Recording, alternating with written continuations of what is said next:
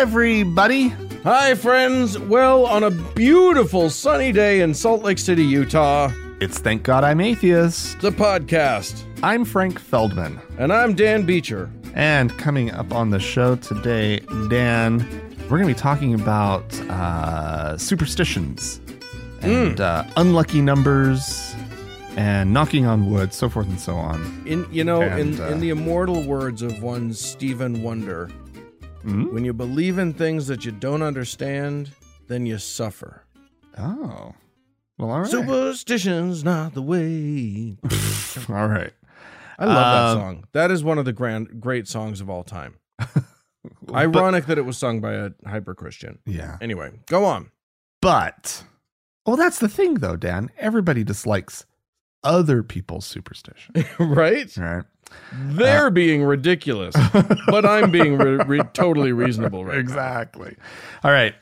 First up, we have some stories of the week that we need to get through.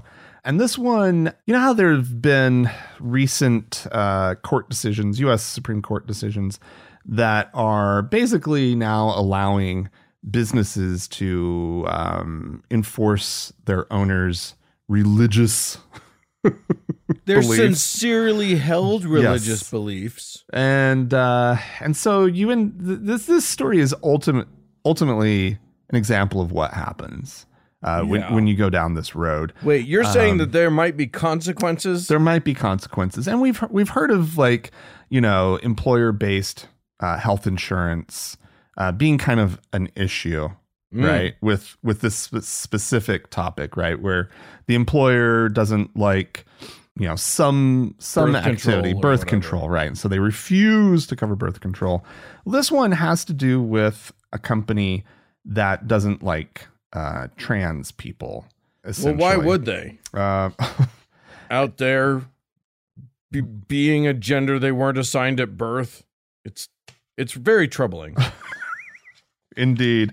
It's a manufacturing company, in fact. And one of their machinists, Lillian Bernier, who's been an employee of the company since, which is called TurboCam, since 2019. She began transitioning a year into her employment with them. And because they have a mission as a manufacturing company that has machinists in their employ that, is all about God, right? Which doesn't make an ounce of sense. That's not their mission. Their mission is not to give glory to God. Manufacturing for Jesus.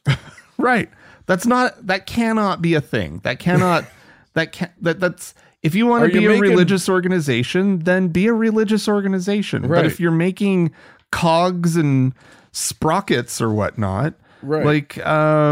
Unless you're printing Bibles, shut the fuck up. Which cogs and sprockets? Yes, I was thinking of the Jetsons. Everybody. Of course you were.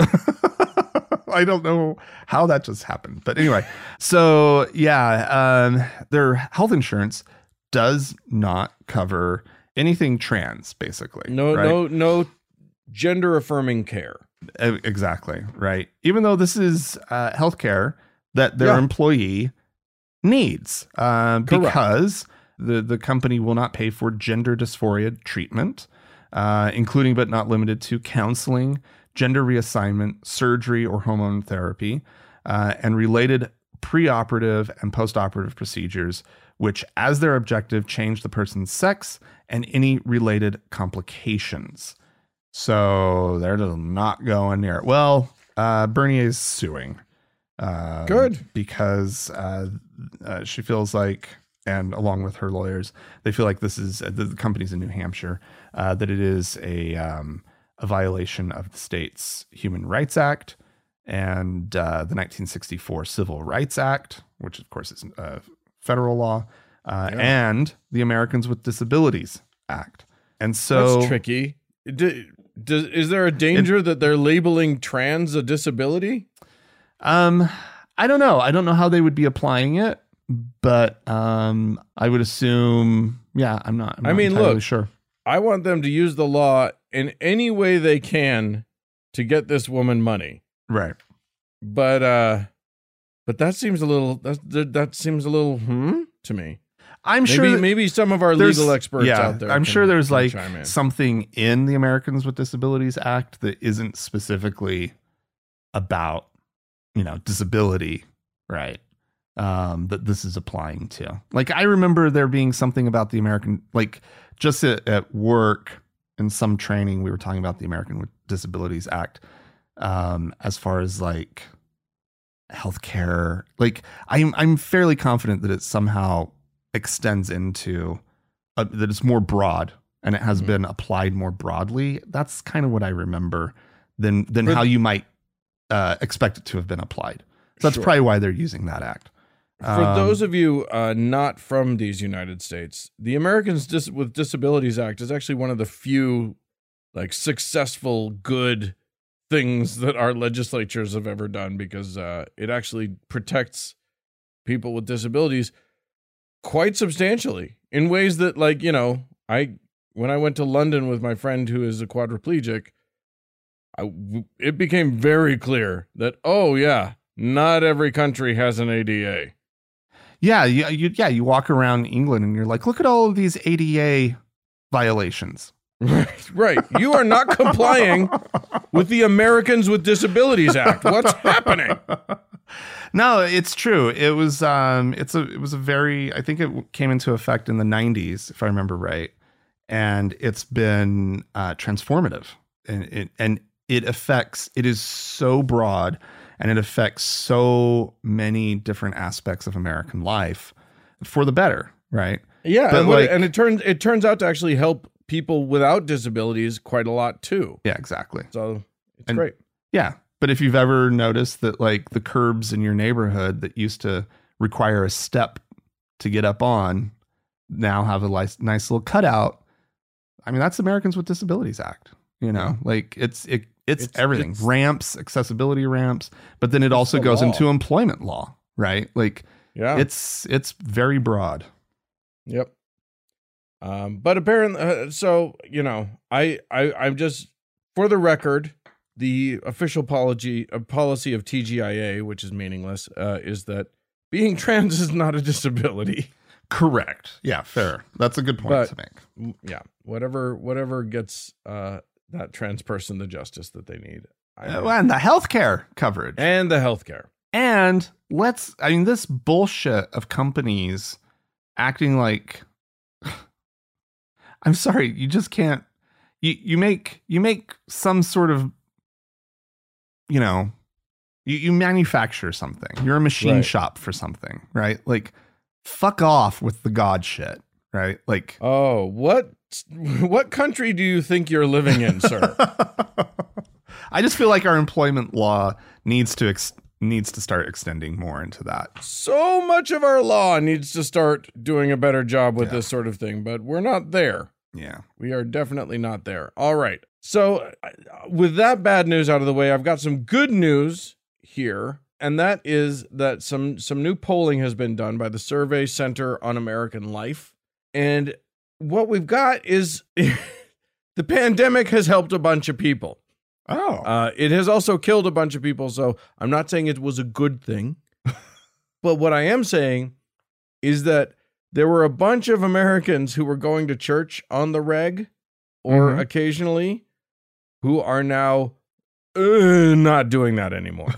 Yay! As we have learned on this show multiple times, the second that you stop going for a little bit. If it's only a little bit, then you go back. But if you stop going for, you know, 6 months, a year, whatever, you start to realize that it hasn't made your life worse to stop going to church. So, from pre-pandemic times, the percent of Americans who regularly attended church before 2020 was about 26%. That regularly regularly attended church. Okay. I assume that means at least more than monthly. With some parts of the country doing the heavy lifting on that one. Yes, so, indeed. Our part of the country does a really good job with that one. That was 26% before the pandemic. In spring of 2022, 24%. Okay. Pre-pandemic, people who occasionally went, and I'm sure I have a definition for what occasionally means here somewhere, but I can't find it. 10% of people went occasionally. Okay. That dropped to 8%. Okay. And then 39%, that's by far the biggest, pre-pandemic, by far the biggest demographic was 39% who went infrequently. And now, spring of 2022, it's dropped from 39 to 36%. Huh. Okay. I would have expected more on that one. Yeah. I mean, look, infrequently, there's not a lot of onus on you. If you're going, you know, if you're Easter and Christmas already. Yeah. Yeah, fair enough. You can manage Easter and Christmas still. Like, your life has not changed much. But still, even they lost 3 percentage points. So it's a pretty significant drop. Yeah. Yeah. Well, yeah, I mean, if you think about 26 to 24% of the whole, right? Yeah. Like, okay, 2 percentage points. But if you actually, like, look at that 26% as actually being a community that of 100% of people, right? If that makes any sense, right? Like, there were churches. What's the percentage of drop off at those churches? Right. When you look at that, you kind of shift the numbers around. In an individual congregation. Yeah. It's that 26 to 24 looks a lot bigger. Yeah, exactly. Well, and we're seeing that here. Like, we've talked about it a little bit on the show, but, you know, Mormon churches are dropping like flies. Yeah. I was talking to a friend just this week, mm-hmm. and he was saying that in an area of the Salt Lake Valley called Daybreak. Oh yeah, Salt Lakers will know what that is. It's kind of Stepford here in Utah. It's a planned community. It's a master planned community that people like to shit on because it's a little too cute for them. It's actually the cutest of the master planned communities by far. The amenities are fantastic. Yeah. Like, where it was, I would live there. But also, because the homes, anyway, if you drive through it, you will be thinking of every dystopian, like, like every movie that's ever tried to present a utopia that was actually a dystopia takes place there. Okay, all right. The recent one with Florence Pugh and Harry Styles, it takes place there. That's where. Oh, they shot it in Daybreak? No, it's just the place that it takes place. Oh, okay. Not in real life, just in my mind. Anyway, the Mormon Church is prominent there, is huge there, but it grew and grew and grew. And then since the pandemic, it is contracting like mad. Like something like multiple stakes. Those of you without Mormon background, I apologize. A stake is like it's a diocese. Yeah, there you go. And multiple stakes have been combined into a single stake. No. Yeah. What are they going to do? And multiple wards that would be like a congregation combined into single wards. Yeah. Well, it's happening, people. No, it's happening. It's true. Well, I mean, the whole, again, we're really talking about Salt Lake here a lot, but like we're talking about Mormons essentially. But look, you sculpt with the clay that you've got. But it's basically like the whole eastern side of the valley is not very Mormon anymore. No, it's really strange. Like places like Sandy and Draper, you know, they're just not as. I mean, still a lot of Mormons. There's still a lot of Mormons, but like there just aren't the numbers that there used to be, and it doesn't have that feel. Like there's a feel when you go down into like Provo and Orem, right, and down American Fork down in Utah County, right. It's creepy. There's a creepiness to the whole thing. You just don't feel that anymore on the eastern side of the valley. It's really weird. Yeah. I'm just going to get into some quick numbers. Mm-hmm.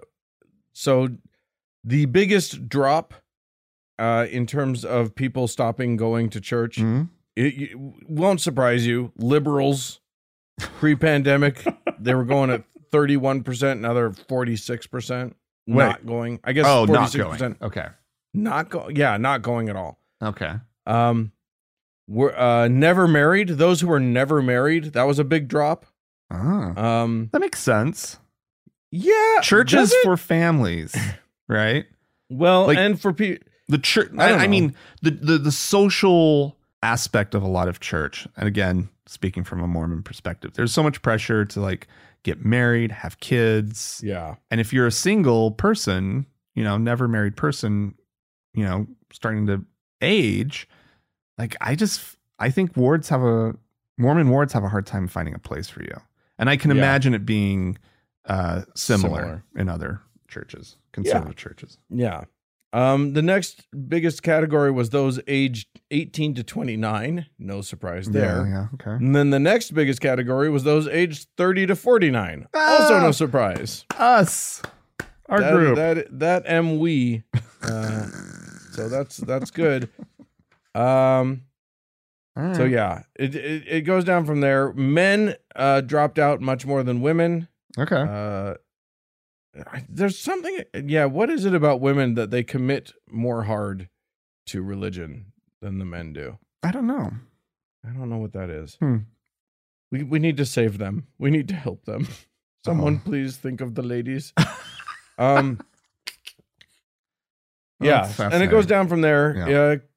If surprisingly, lower education led to more decline in worship. So high school or less has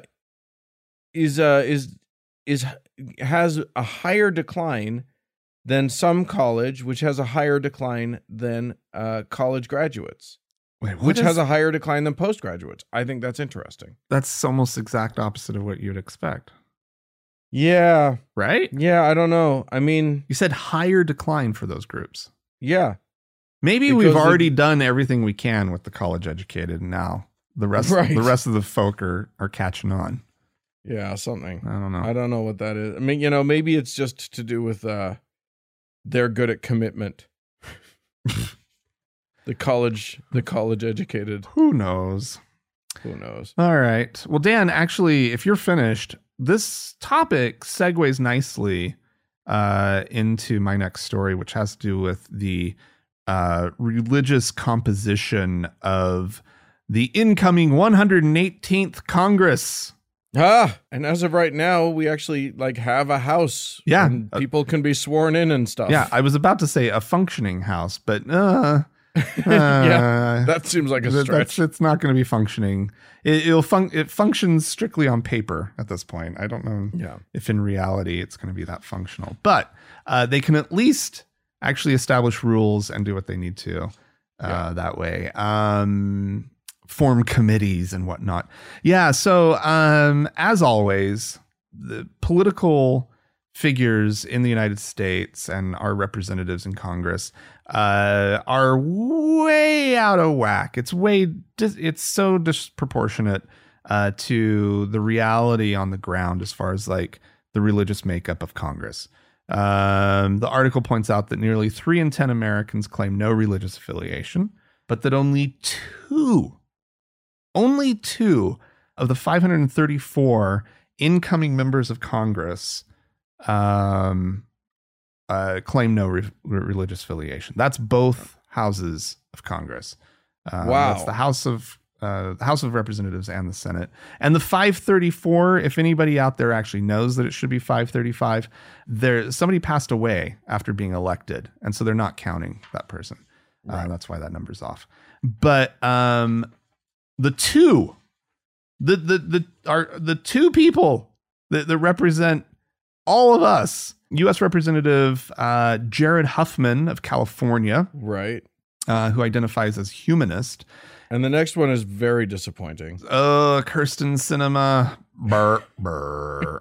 I don't know how you guys feel about Kyrsten Sinema. I'm not a fan. No, she's literally just an agent of chaos. She has not done anything good for our country except Lord throw us into more chaos. I'm so disappointed with Kyrsten Sinema. Yeah. There are apparently 20 other members of Congress who have unknown religious affiliations because they either did not answer the query that was sent to them about this, or because the answers are otherwise muddled, such as in the case of New York Republican George Santos. Who is all? He just answered all. Yeah. What religion do you want me to be? Yeah. What religion? What? Exactly wait, you're going to donate? I'm whatever religion you are.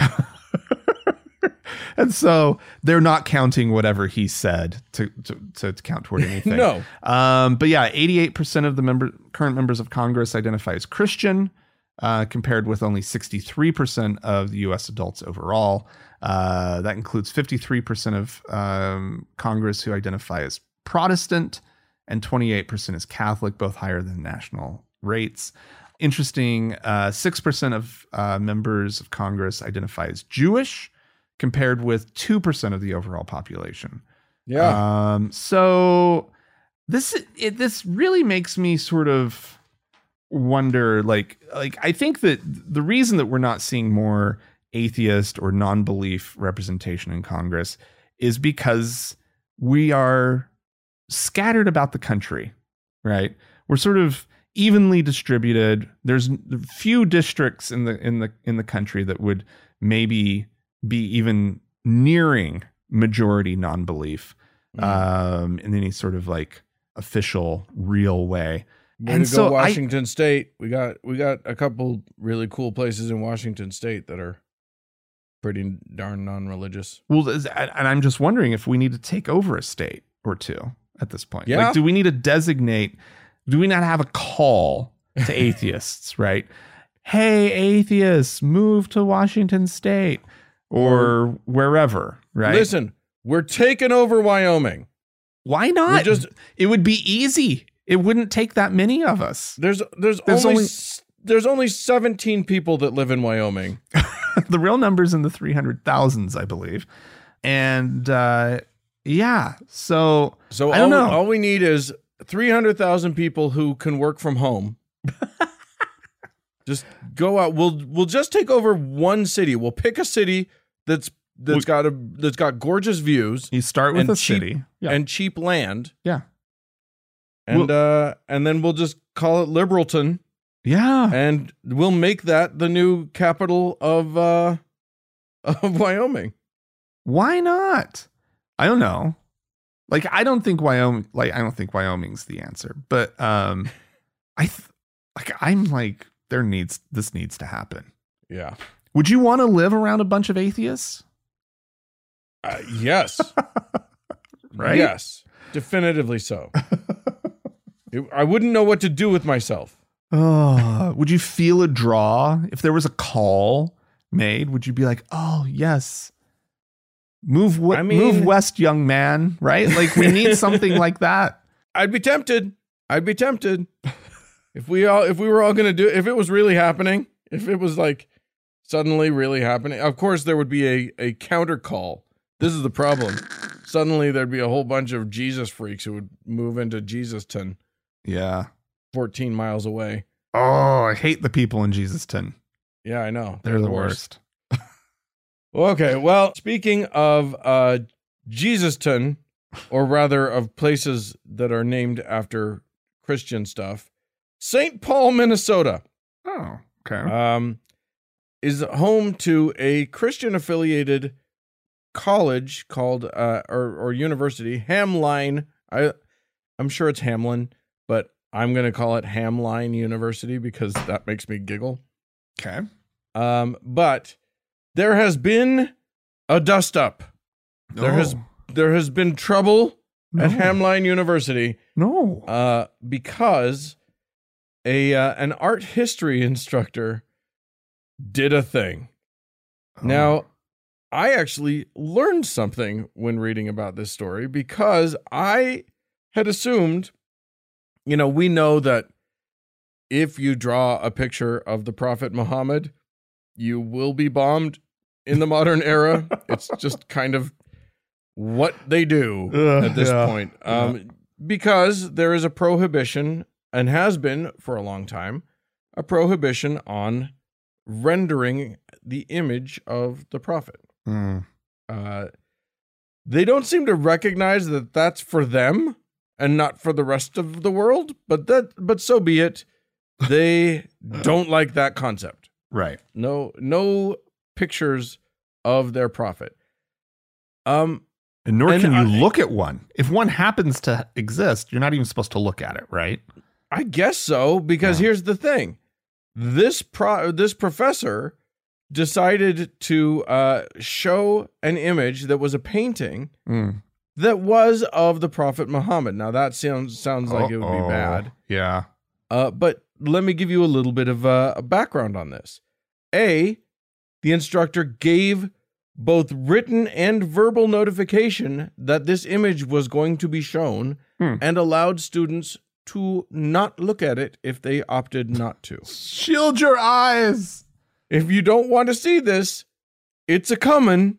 It's fine for you not to look. Okay. I think that is a heck of a lot of over back bending. Mm-hmm. Okay. So there we go. That's the first thing. Here's the other thing. This was painted by a Muslim.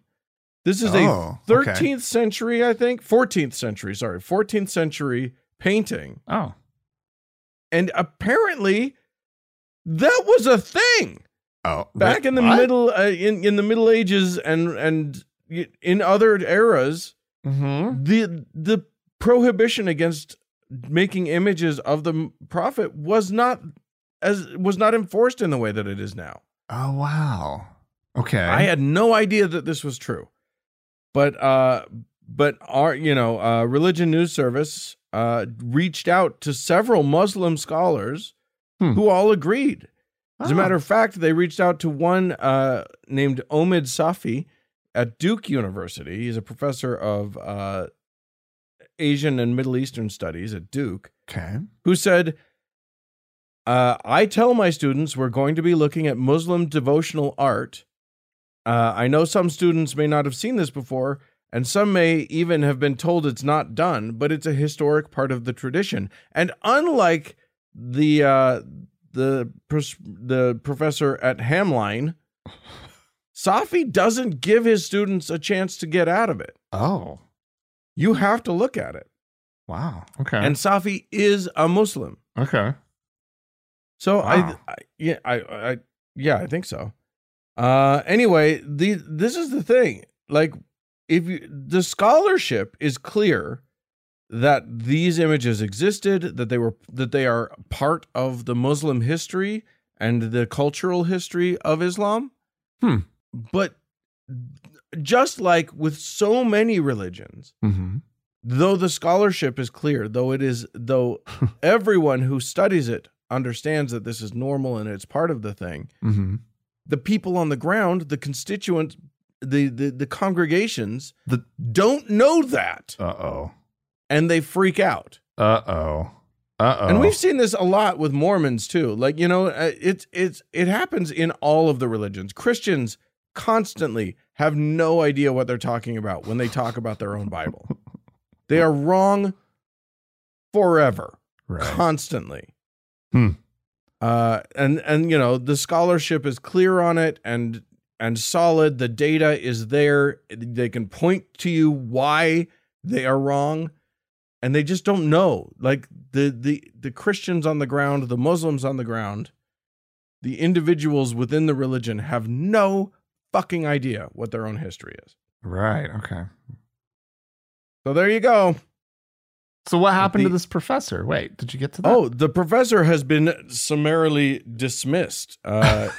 His contract has not been re-upped. Oh, that old game. Mm-hmm. Wow, all right. And a class that he was set to teach this semester has been canceled. Now, there are a lot of people calling for his reinstatement. Mm-hmm. Seems appropriate. Who knows? Yeah. Who knows? But yeah, that is I learned something. I thought that was really interesting, and I hope that guy finds a better place than Hamline. Hamline. All right. Teaches. All right, Dan.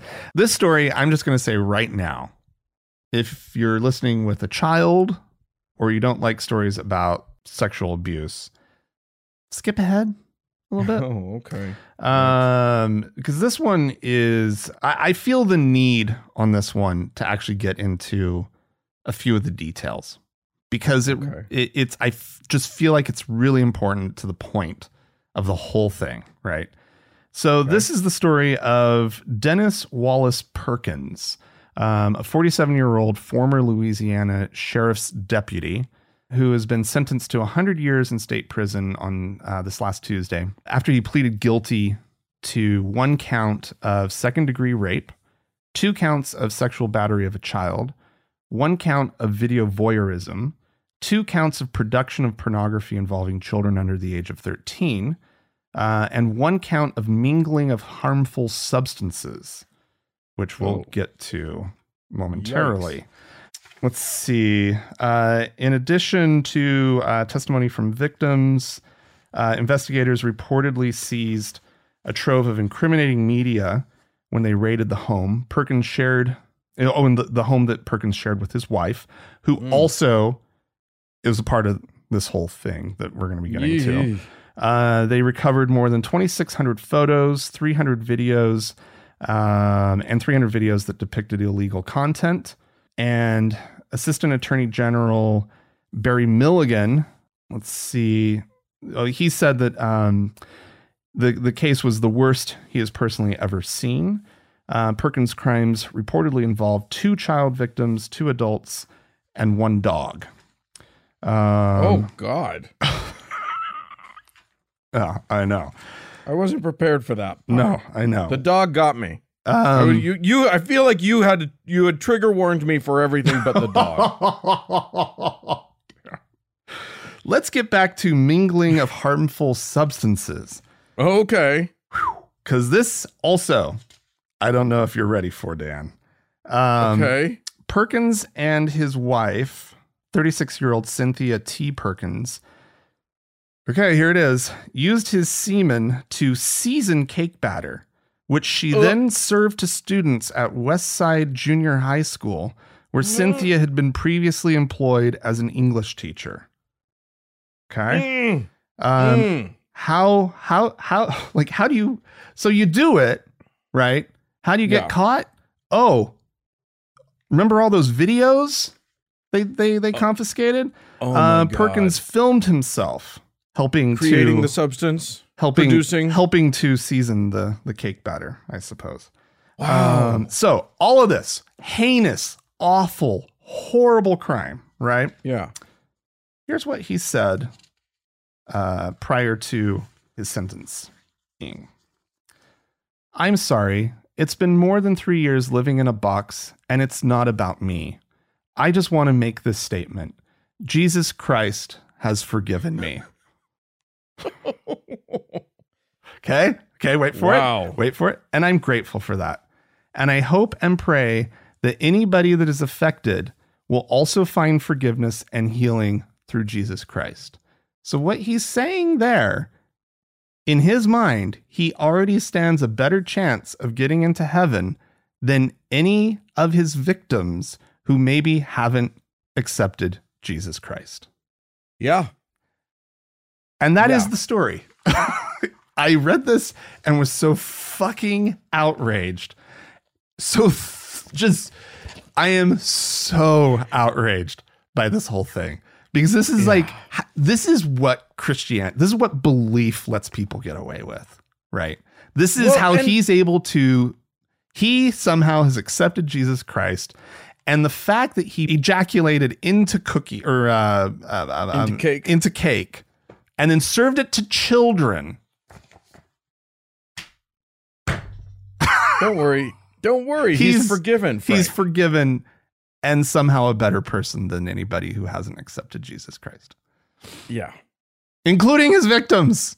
And most especially his victims. I think it's so funny because you get Christians talking and they will tell you, like, they can't imagine a more beautiful concept than this universal forgiveness that God doles out and all you got's to do is ask. Yeah. And look... I'm a fan of forgiveness. I have forgiven many people who have done bad, wrong to me. Mm-hmm. But like,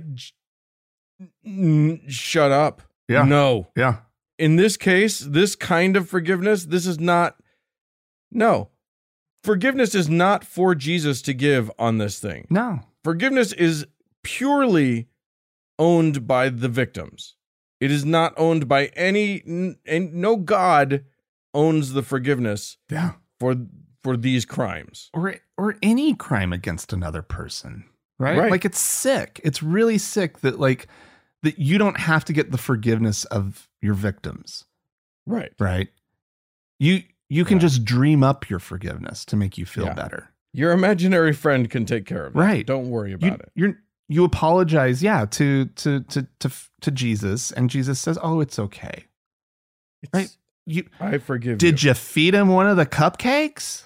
Right? Because I think if you had, he probably wouldn't. Yeah. Or at very least, you'd have to go through a bit stronger of a process than just, "Dear Jeebus, I'm sorry, the end. I win." Yeah. Oh, I'm glad you get to feel better about yourself. Yeah. Good. Fuck you. I'm so pissed by that story. And I really debated about whether sharing it on the show, because it was like, I don't like stories like that. No. But it just... fucking hell.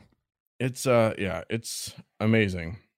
Well, I've got some more sad news for everyone who I guess we're recording as we learned, we're recording on Christmas Day. Merry Christmas, Frank. If you're Orthodox. Right. We're recording on Christmas Day. If you're Russian Orthodox, sorry.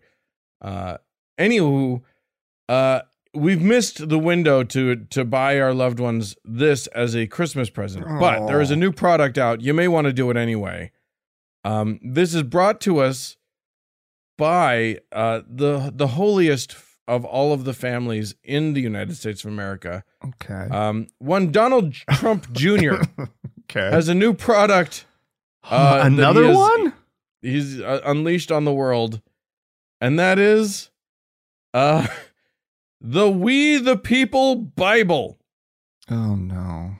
Now, what, you might ask, what work did they put into the Bible to give us this this new amazing product? By the way, the We the People, I'm going to describe it for you. I'll just say this. I don't know what this is.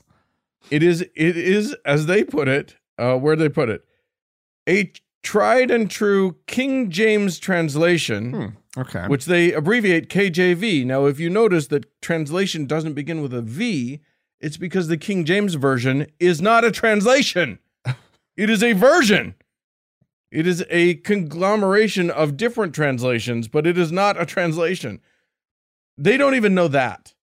That is how unversed in the Bible this obvious bald-faced money grab is. The only thing that sets this Bible apart from another version of the King James Bible is that it is sort of gray with black. It's black on gray, and it's got like a sort of tattered reversed American flag with the words "We the People" on it. So gross. That's it. And you can have this beautiful Bible if you just want the Bible. If that's all you're looking for, you can have it for the low price of $69.99. That's right, only $70 for a Bible in a version that you already have at your house. Right. But it doesn't stop there. You can get the Patriot Bundle. Wait, there's more? But wait, there's more. Act now. And for only $99.99, that's a savings of $16. $17. You can get the Patriot Bundle, which includes obviously the Bible, but also a challenge coin. I don't know what makes it a challenge coin, but it's a challenge coin, a commemorative coin, a bookmark, because you don't want to lose your place in this book that you are not definitely never going to read. And an American flag lapel pin.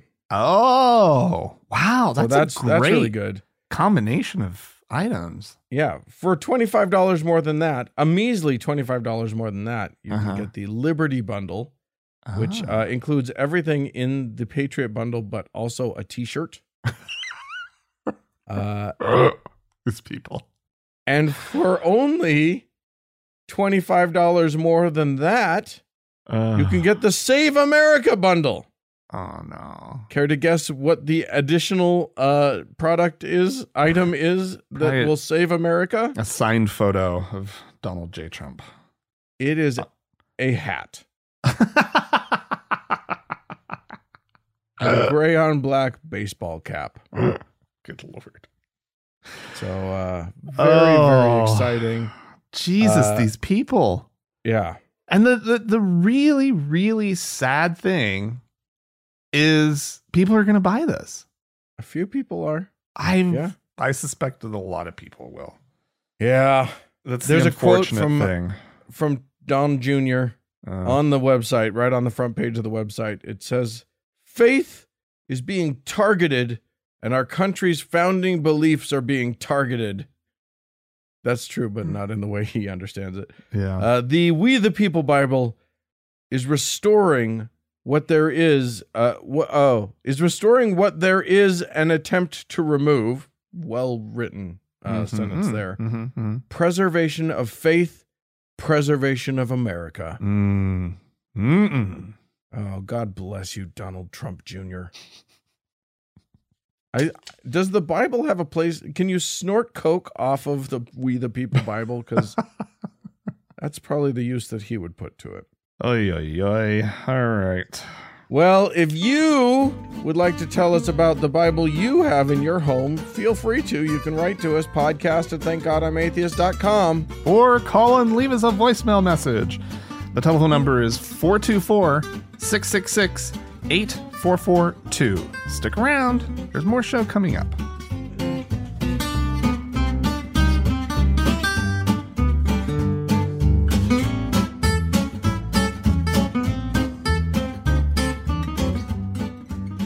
Well, Frank. Dan. Our favorite Jerry Lewis lookalike, Shane Vaughn. It's so Pastor true. Shane Vaughn.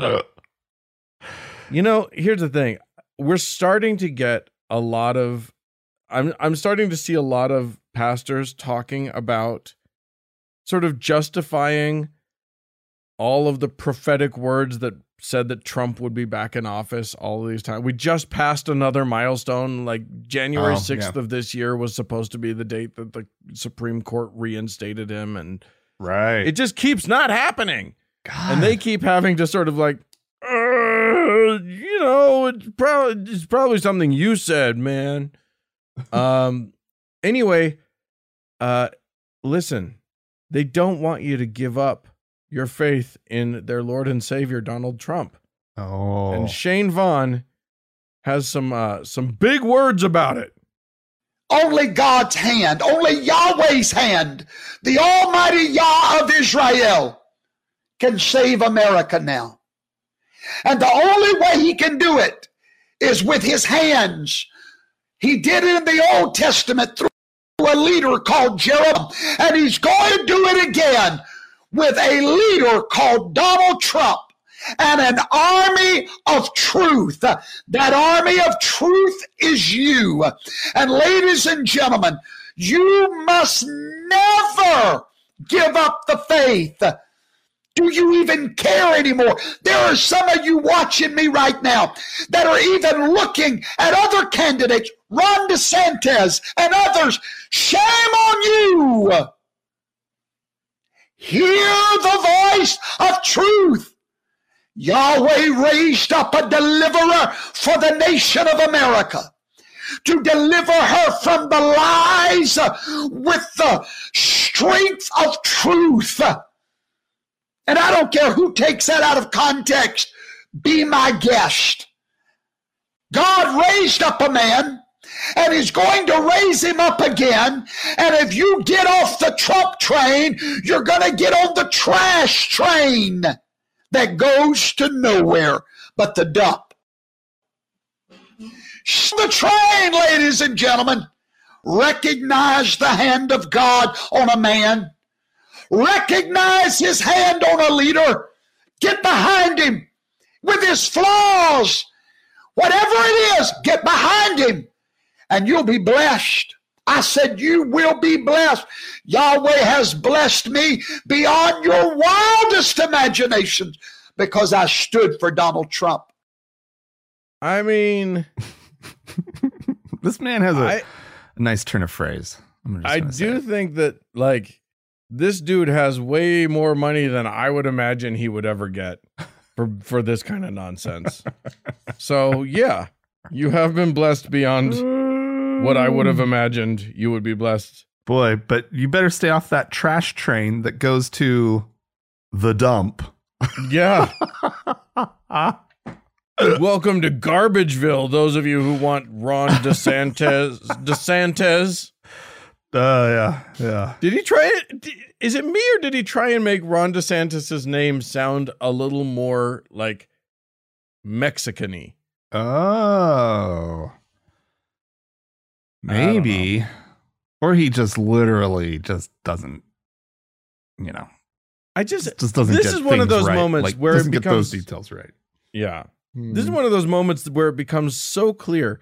Anyone who ever writes into us and says, I just wish you wouldn't do so much politics. You're supposed to be about religion. Oh, good. Literally, you can't separate them. Yeah. Like, it's impossible. Well, yeah. And I mean, that's what we talk about. Yeah. I mean, that's really what the show kind of has become, is the intersection of religion and politics, you know? Because they keep doing this shit. Because it's not us. We didn't do this. Yeah. Right? The second that this guy stops yelling at his people that they have to vote for Donald Trump. Yeah. In direct violation of the laws of this land in terms of the Johnson Amendment and whatever. Like, we literally wanted to make a show that made fun of, like, the Pope's hat. You know, like, that's what we wanted to do. Yeah. And in fairness, that hat is ridiculous. He's got the yarmulke, and then he's got a napkin fold. Yeah. Anyway. Well, we had some listeners reach out to us. I think I'm going to open us up with a voicemail from Teresa. Oh, all right. Do you want to tell us what this is? Yeah, this is she's calling to talk about the Unitarian Universalists. Let's just let her tell the story. Okay. Hi, Dan. This is Teresa English, friend of the show, and former politician. I wanted to reach out and provide perhaps something that would bring a little extra Christmas joy. And that is to get involved or attend your local Unitarian Universalist church. Lots of them do things that go far beyond drum circles and Saturnalia. In fact, my specific church is doing a huge Christmas Eve service, and we'll be live streaming it. I checked out the Salt Lake City UU church, and they seem pretty great. So here's a plug for Unitarian Universalism. It allows you to have the fun sorts of things like singing and harmonizing with other people, along with the space to be your authentic self with all of your partners. Which I'm sure may be important to more than one of you in your household. So anyway, I hope that helped. Happy holidays, Merry Christmas, and all that. Well, that is lovely. I think Teresa might be surprised to learn that I've been to many a Unitarian Universalist Christmas. Oh, have you? Really? I have indeed. That surprises me, Dan. Yeah, well, my first wife was a paid ringer in the downtown Salt Lake City UU church choir. Oh, like the bell ringer? No, she was no. Like, No, she was just one of. She was paid to be the best singer. She was paid to be a good singer who. Oh, okay. Because you know that's the thing. Bell choirs are. Yes, it is. It is. Ringer might be. I can see how that would be a confusing term in this context. But no, she would. She was paid to be in the choir and keep it sounding nice. Mm. So I would go. Okay. And Teresa's right. Like it. If nothing else, it is delightful to watch the pastor and the the hymnal and everything. Bending over backwards to try to keep Jesus out of Christmas. It is hilarious. It is delightful. It is literally, you open up the hymnal and then, now we're going to sing Joy to the World.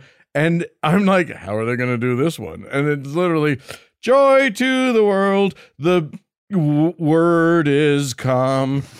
They've changed. They can't. It is a hoot. To watch. And the nice thing, and I will say this, the nice thing about it is that what you have, unlike Mormon church that you and I grew up in, it is refreshing to have someone with, a doctorate degree in giving a good talk. Yeah. You know what I mean? And it's nice to be able to go and have someone, invoke the poets and the philosophers and you hear some great, if you've got a good one, a good pastor, you hear some really touching, very deep, very moving sermons. Yeah. And I liked that. What I didn't like was that anyone who thinks that you and I are too liberal on our show needs to go to a Unitarian Universalist thing, because shit gets political in that building. And I was just, I wasn't there for that. Yeah. Well, even though I agreed with it, I was just like, this is a bit much, you guys. Yeah. You guys are, it's a bit much. Yeah. I think it's a good one to point out that the Unitarian Universalists are there. Definitely. And, if you're missing the community of church that you had with church, that is a fucking good option for you. You don't have to, they don't care what you believe. Two of the women that were in the choir with my wife were, these lesbian pagan witches. Yeah. And that was nobody had a problem with that. Everybody, they were there because they liked to sing in a group and they were welcome. That's awesome. Anyway, you know what? Actually, let's do the other voicemail. Oh, yeah. Now. Yeah, this one is someone sharing a story about an experience that he had on a plane. Mm. And just sort of the ways that people, sort of the religious people, that they feel sort of a right to kind of butt into your business, I guess. Oh, my God. Do they ever? All right, here we go. Hi, Frank and Dan. This is Mark. I've called you guys a couple times.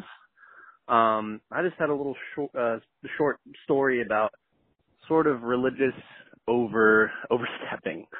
I was on a plane to Sacramento, California, and this was to go to something called MEPS, Military Entrance Processing Services. I'm joining the Coast Guard, and I brought two books along. I brought ASVAB for Dummies, which is just a study book for a test I was going to have to take. And the second book was The Founding Myth by Andrew Seidel. On the plane, I had a gentleman to my right who first observed me reading the ASVAB for Dummies book. And he said to me, hey, I see you're studying for the ASVAB. What service are you going into? I said, U.S. Coast Guard.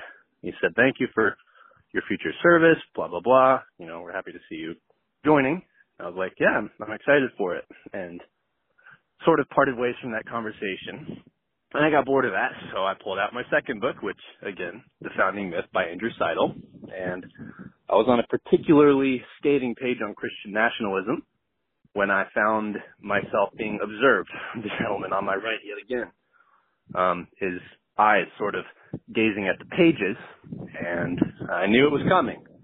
He asks, what are you reading?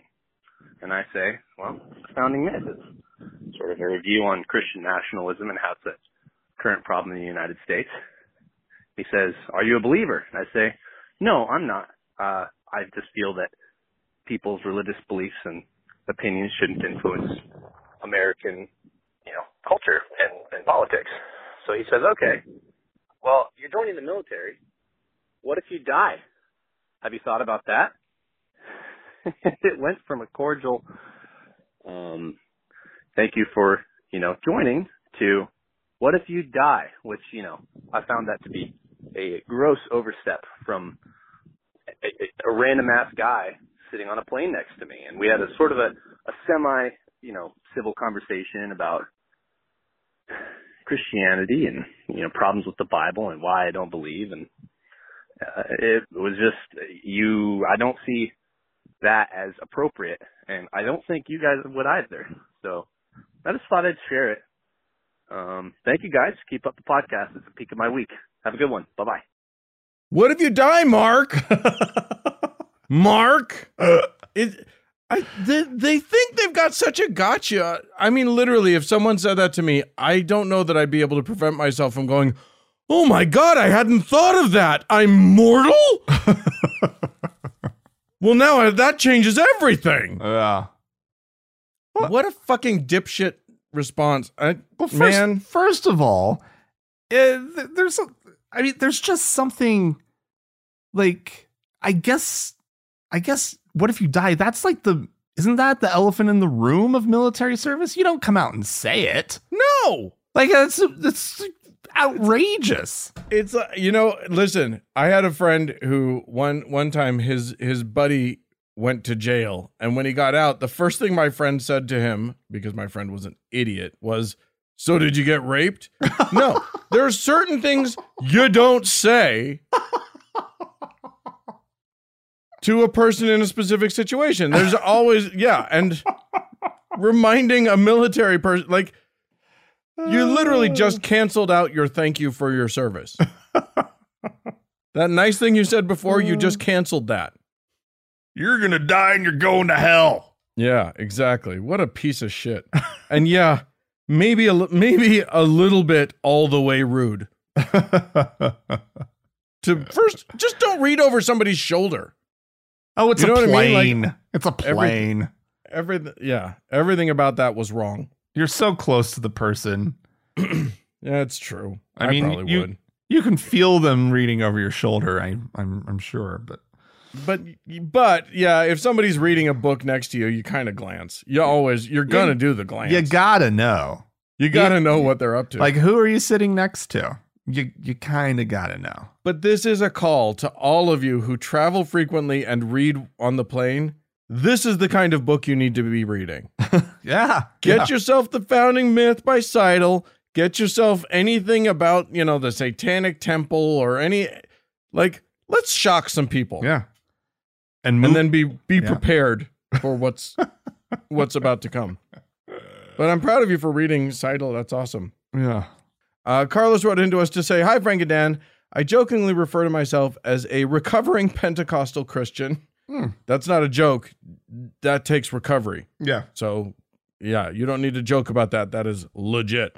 I jokingly refer to myself as a recovering Pentecostal Christian who used to work as an ordained minister of music. I've had firsthand encounters with money-hungry pastors who pretend to be holy and righteous from behind the pulpit, but quick to throw their employees under the bus for their own self-preservation. Shocking. Yeah.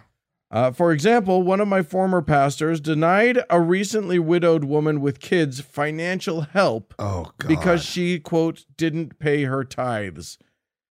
Wow. I argued that if she could contribute, she wouldn't need any help. I was told to remember my place. My livelihood was often in jeopardy if I didn't comply with the pastor's wishes. Oh, it was so bad that a doctor told me I was a candidate for ulcers if I didn't change some things in my life. I eventually left the church and can honestly say that I am extremely happy. Plus, it's nice having every weekend off due to do whatever the hell I want. Yeah, it's glorious. Yeah, it's so much upside when you leave. Shows like yours have helped me deconstruct much of the spiritual abuse and bullshit I endured. I thank you for that. You guys are amazing and always bring a sinful yet satisfying smile to my face. If you guys grant me a title, and this is because Carlos has given us some money, so we are going to grant you this title. Carlos, you are now that gassy old dude who sings off key and shakes a tambourine at awkward moments. All right. Congratulations. We'll still give you some magic powers. I'm not sure which ones are associated with gassy old dude, but... Patriarch.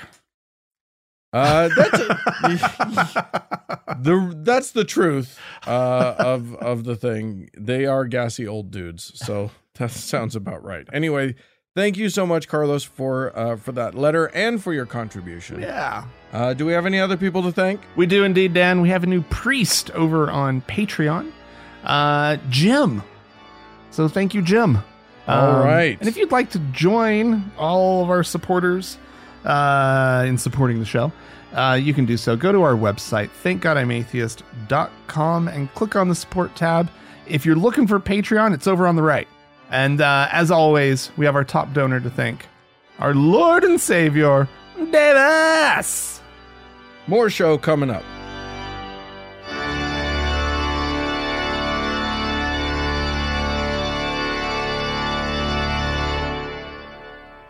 Well, Frank. Dan. Listen, are you a superstitious man? Do you have any superstitions that you cling to? That you hold to? I've let go of the superstitions, but you know, even though it wasn't part of like Mormonism, you know, I grew up with the dumb ones, right? That you get told, and sometimes I'm still just like, you know, like don't walk under a ladder, right? Like, yeah, why not? Like, it seems more practical. Step on cracks. Yeah, or whatever. It seems more practical advice rather than superstition, right? Like, well, yes, indeed. You know, what if the ladder slips or somebody falls off of it while you're underneath it, right? Like, it makes sense. The rule, don't walk under the ladder, makes sense. But the superstition that it's, what, 7 years bad luck or something like that? Or whatever, yeah.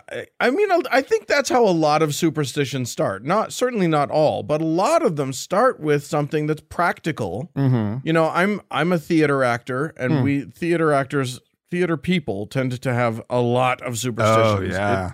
There's a range. Yeah. But a lot of the superstitions that theater people have had honest starts. Like, for instance, you don't whistle in a theater. Oh.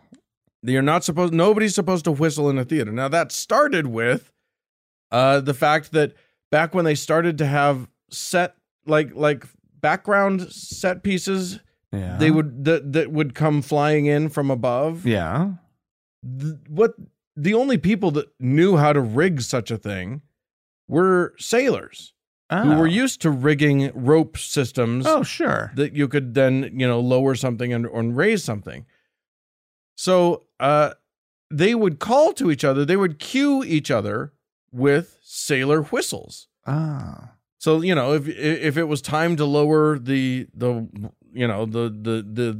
house background, they'd give a little whistle, and then down would come the house background. But if you were backstage just whistling gleefully to yourself, you might cue a set piece to come in that wasn't meant to come in. Oh, sure. Yeah. That's the legend behind the you don't whistle in the theater. Sounds legit. But here's the thing. Superstitions are so dumb. Well, what happens to you if you whistle in the theater? Like, what's connected is, because that's the thing. All these, like, you know, like, knock on wood. The thing you just said is going to happen if you don't knock on wood, right? Right. Whistling in the theater is just like this sort of taboo, this bad luck thing.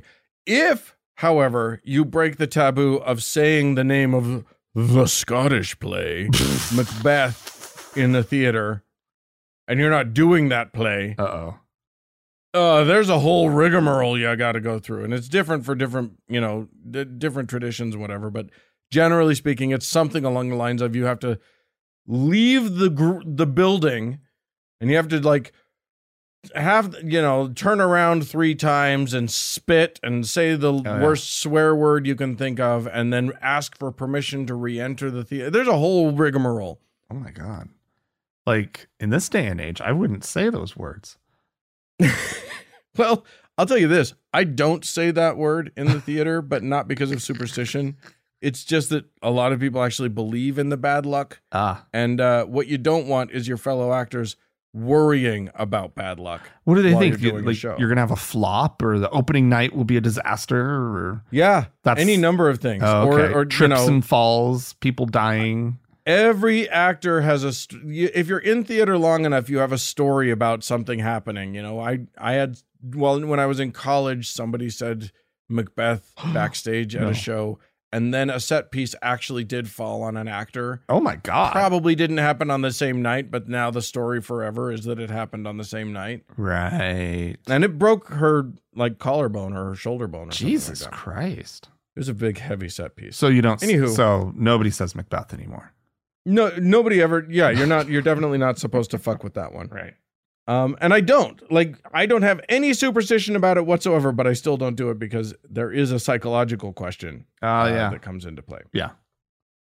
But, you know, we got this... You had pointed out that one of the stories you were considering talking about was that Russia, the Russian, you know, Putin and his things, they're genuinely worried that the West has developed psychic...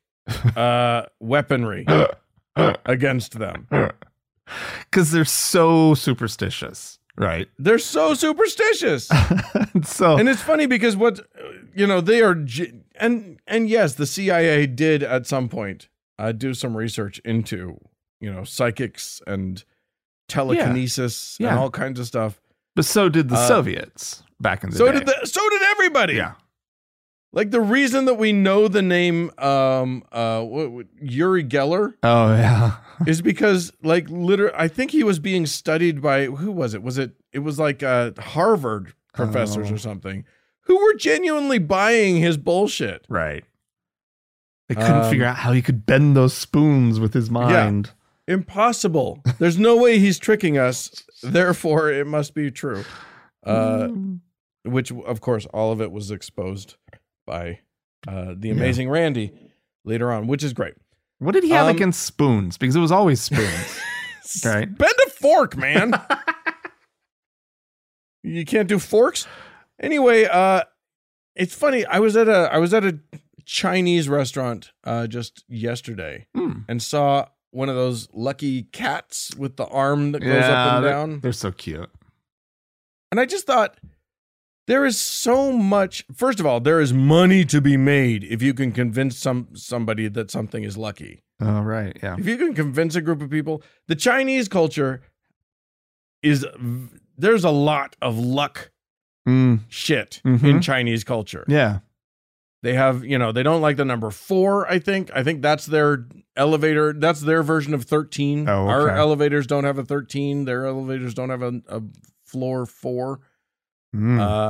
They don't like, I have a friend, listener to the show and friend of the show who married a Chinese guy, and she was at their family restaurant helping out. She was sweeping up, and she was getting ready to sweep all of the dirt out the front door. Like you do. You don't want it in, you want it out. And the little Chinese grandma came running out, yelling, "No, no, no, no, no, no, no!" Because she would sweep the luck out of the restaurant. Yeah, huh. And it's easy to look at the superstitions of other cultures and go, "Stupid." Yeah, and except not necessarily turn inward and go, "Yeah, but dude, you wear the same socks every time your team plays, right?" Because you don't want to. You're convinced because the one time you didn't wear those socks, they lost. Yeah, because that's what's helping them win. That makes so much sense. Well, and, you know, that data point is all the proof anybody needs. You have one data. Have they lost while you were wearing the socks? Yes. Right. But that's not the point, apparently. It's superstition, magical thinking in general, is just so insidious. And here's the thing. These things linger. The whole idea of tempting fate, right? By saying something that, you know, you really want to happen and you say it out loud, right? You're tempting fate. Like, now it can't happen, right? Well, the opposite is also true. This is what's amazing. Yes, you could jinx it by saying it out loud. But the opposite superstition is now much more popular, which is that you're putting it out into the universe. Oh. And the universe is going to deliver it to you. Correct. Yeah. And guess what? Yeah. Huh. Neither is true. Right. Universe doesn't give a fuck what happens to you, but also saying a thing doesn't jinx it. Right. What is possibly true is that there are psychological reasons why you may or may not want to speak aloud your goals. I haven't done any research into that. I know that I have seen that sometimes actually saying your goals too many times can trick your brain into thinking that you've actually done the thing, and therefore you reduce the chance that you will fully achieve it, because somewhere in your brain the reward center has already rewarded you for doing it because you've talked about it so much. But I don't know about that. I don't know a lot about that sort of thing. What I do know is a lot of people feel like their belief in luck or their belief in magical thinking is actually positive in their lives. And I don't know about that. I don't have enough data to question that. But yeah, a lot of people feel better because if they walk into their meeting and they have their lucky pen with them, they feel a little more confident. And I think that there's something to that. Sure. Something to the ritual of that. I feel more confident when I have imbued this object with the sort of psychological concept of my own confidence, and therefore, while I'm holding it, I remind myself to be confident. Or whatever. But what happens when you forget the pen? Now you panic. Now you fucked yourself. Yeah. Instead of imbuing you with that confidence, you've externalized it and made it something that's not about yourself. That strikes me as a bad idea. I don't know. What do you think? Well, I mean, that specifically, the whole. It's obvious. The scenario you just described, it's kind of a little imposter syndrome thing, right? Like where you're not fully believing in yourself. So you have this little ritual or whatever, little object. And that, I mean, there can be a psychological need, right? For these things. Yeah. I think maybe not overdoing it. Right. Like if that makes you feel a little bit better for whatever reason, maybe don't cold turkey it, but you need to work through it. Yeah. Like for the longest time, it was a joking thing of knocking on wood. Oh, knock on wood. Right. Right. But then at a certain point I realized, wait, if I don't knock on wood, right? Like I actually feel like a compulsion now. Yeah. So I just said something and they don't walk on wood. Right. So, if it starts as a joke or as something innocent, I didn't believe your brain could latch onto it. Yeah. I rationally did not believe it. And yet there was still a little bit of a compulsion there. I don't feel that anymore. Right. But, you can work your way out of it. Yeah. But it's pretty easy as, our brains are kind of wired for superstition. Yeah. So it's pretty. I've done the same thing. I've worked myself into a thing where it's like you do the thing as a joke. You do the thing as because it's fun. You believe. You want to just do tarot cards because it's kind of cute and fun and whatever. Right. And then you start to not want to fuck with it. Right. Well, and then it becomes the thing that your brain kind of locks into a little bit. Well, you know what I mean? And then And that's when it becomes like, oh shit, this thing has a little bit of control over me. Yeah. I mean, it's not it wasn't super, I mean, it is superstition, but like it was presented as religion, saying a blessing on your fucking dinner. Yeah. It's still to this day. If I sit down to dinner with a bunch of people and we all pause before starting to eat, and someone will invariably make the joke. Yeah. Of who's going to say the blessing, right? Because all my friends are ex-Mormon, right? So right. And it's like, so culturally, we all sort of share that, and we all clearly feel it because somebody sooner or later will kind of make the joke. We just had a big dinner for New Year's Eve, and somebody made the joke. Yeah, and it's just like, it's these things are insidious, you know? Yeah. Because oh my God, this food is not going to nourish and strengthen my body unless I ask dear Heavenly Father to do it. Unless Jesus makes it nourishing. Unless we do it in the name of Jesus Christ. Yeah, it is funny. I mean, a lot of people leave their church, but don't leave behind the magical thinking. They hold on to some part of their magical thinking, and I don't blame them. That doesn't make you stupid or anything like that. No. But I think that there are potential negative consequences to it. Mm. When you give away your autonomy, your power, mm-hmm. in favor of some thing out there that you have no control over. Mm-hmm. You know what I mean? Like you got the car's got to drive by 3 times or it's not going to, whatever the fuck it is. All right. You're literally just handicapping yourself. Yeah, absolutely. So I'm against it. I don't like it myself. Dan has an official position, everyone. It's not for me. Anyway, but I would like to hear from our listeners. I would like to hear, what are your superstitions? What do you like about them? I'm sure there are people who feel really good about their, some superstitious belief that they've got. And I want to hear about it. Well, I want to hear about the processing out of it, right? Like, what superstition did you have that now you look back on and think is really funny? Yeah. Right. Oh, yeah. I am sure that some stories will be forthcoming. Please feel free to write into us. We want to hear about it. The place to do so, podcast at thankgodimatheist.com. Or call and leave us a voicemail message and tell us all about it. The telephone number is 424-666-8442. Yeah, go to the Facebook page, facebook.com/TGIAtheist, and click on the like button. And if you'd like to join one of our members-only lounges, you can do so. Just go to our website, thankgodimatheist.com/members-only to join. Yeah.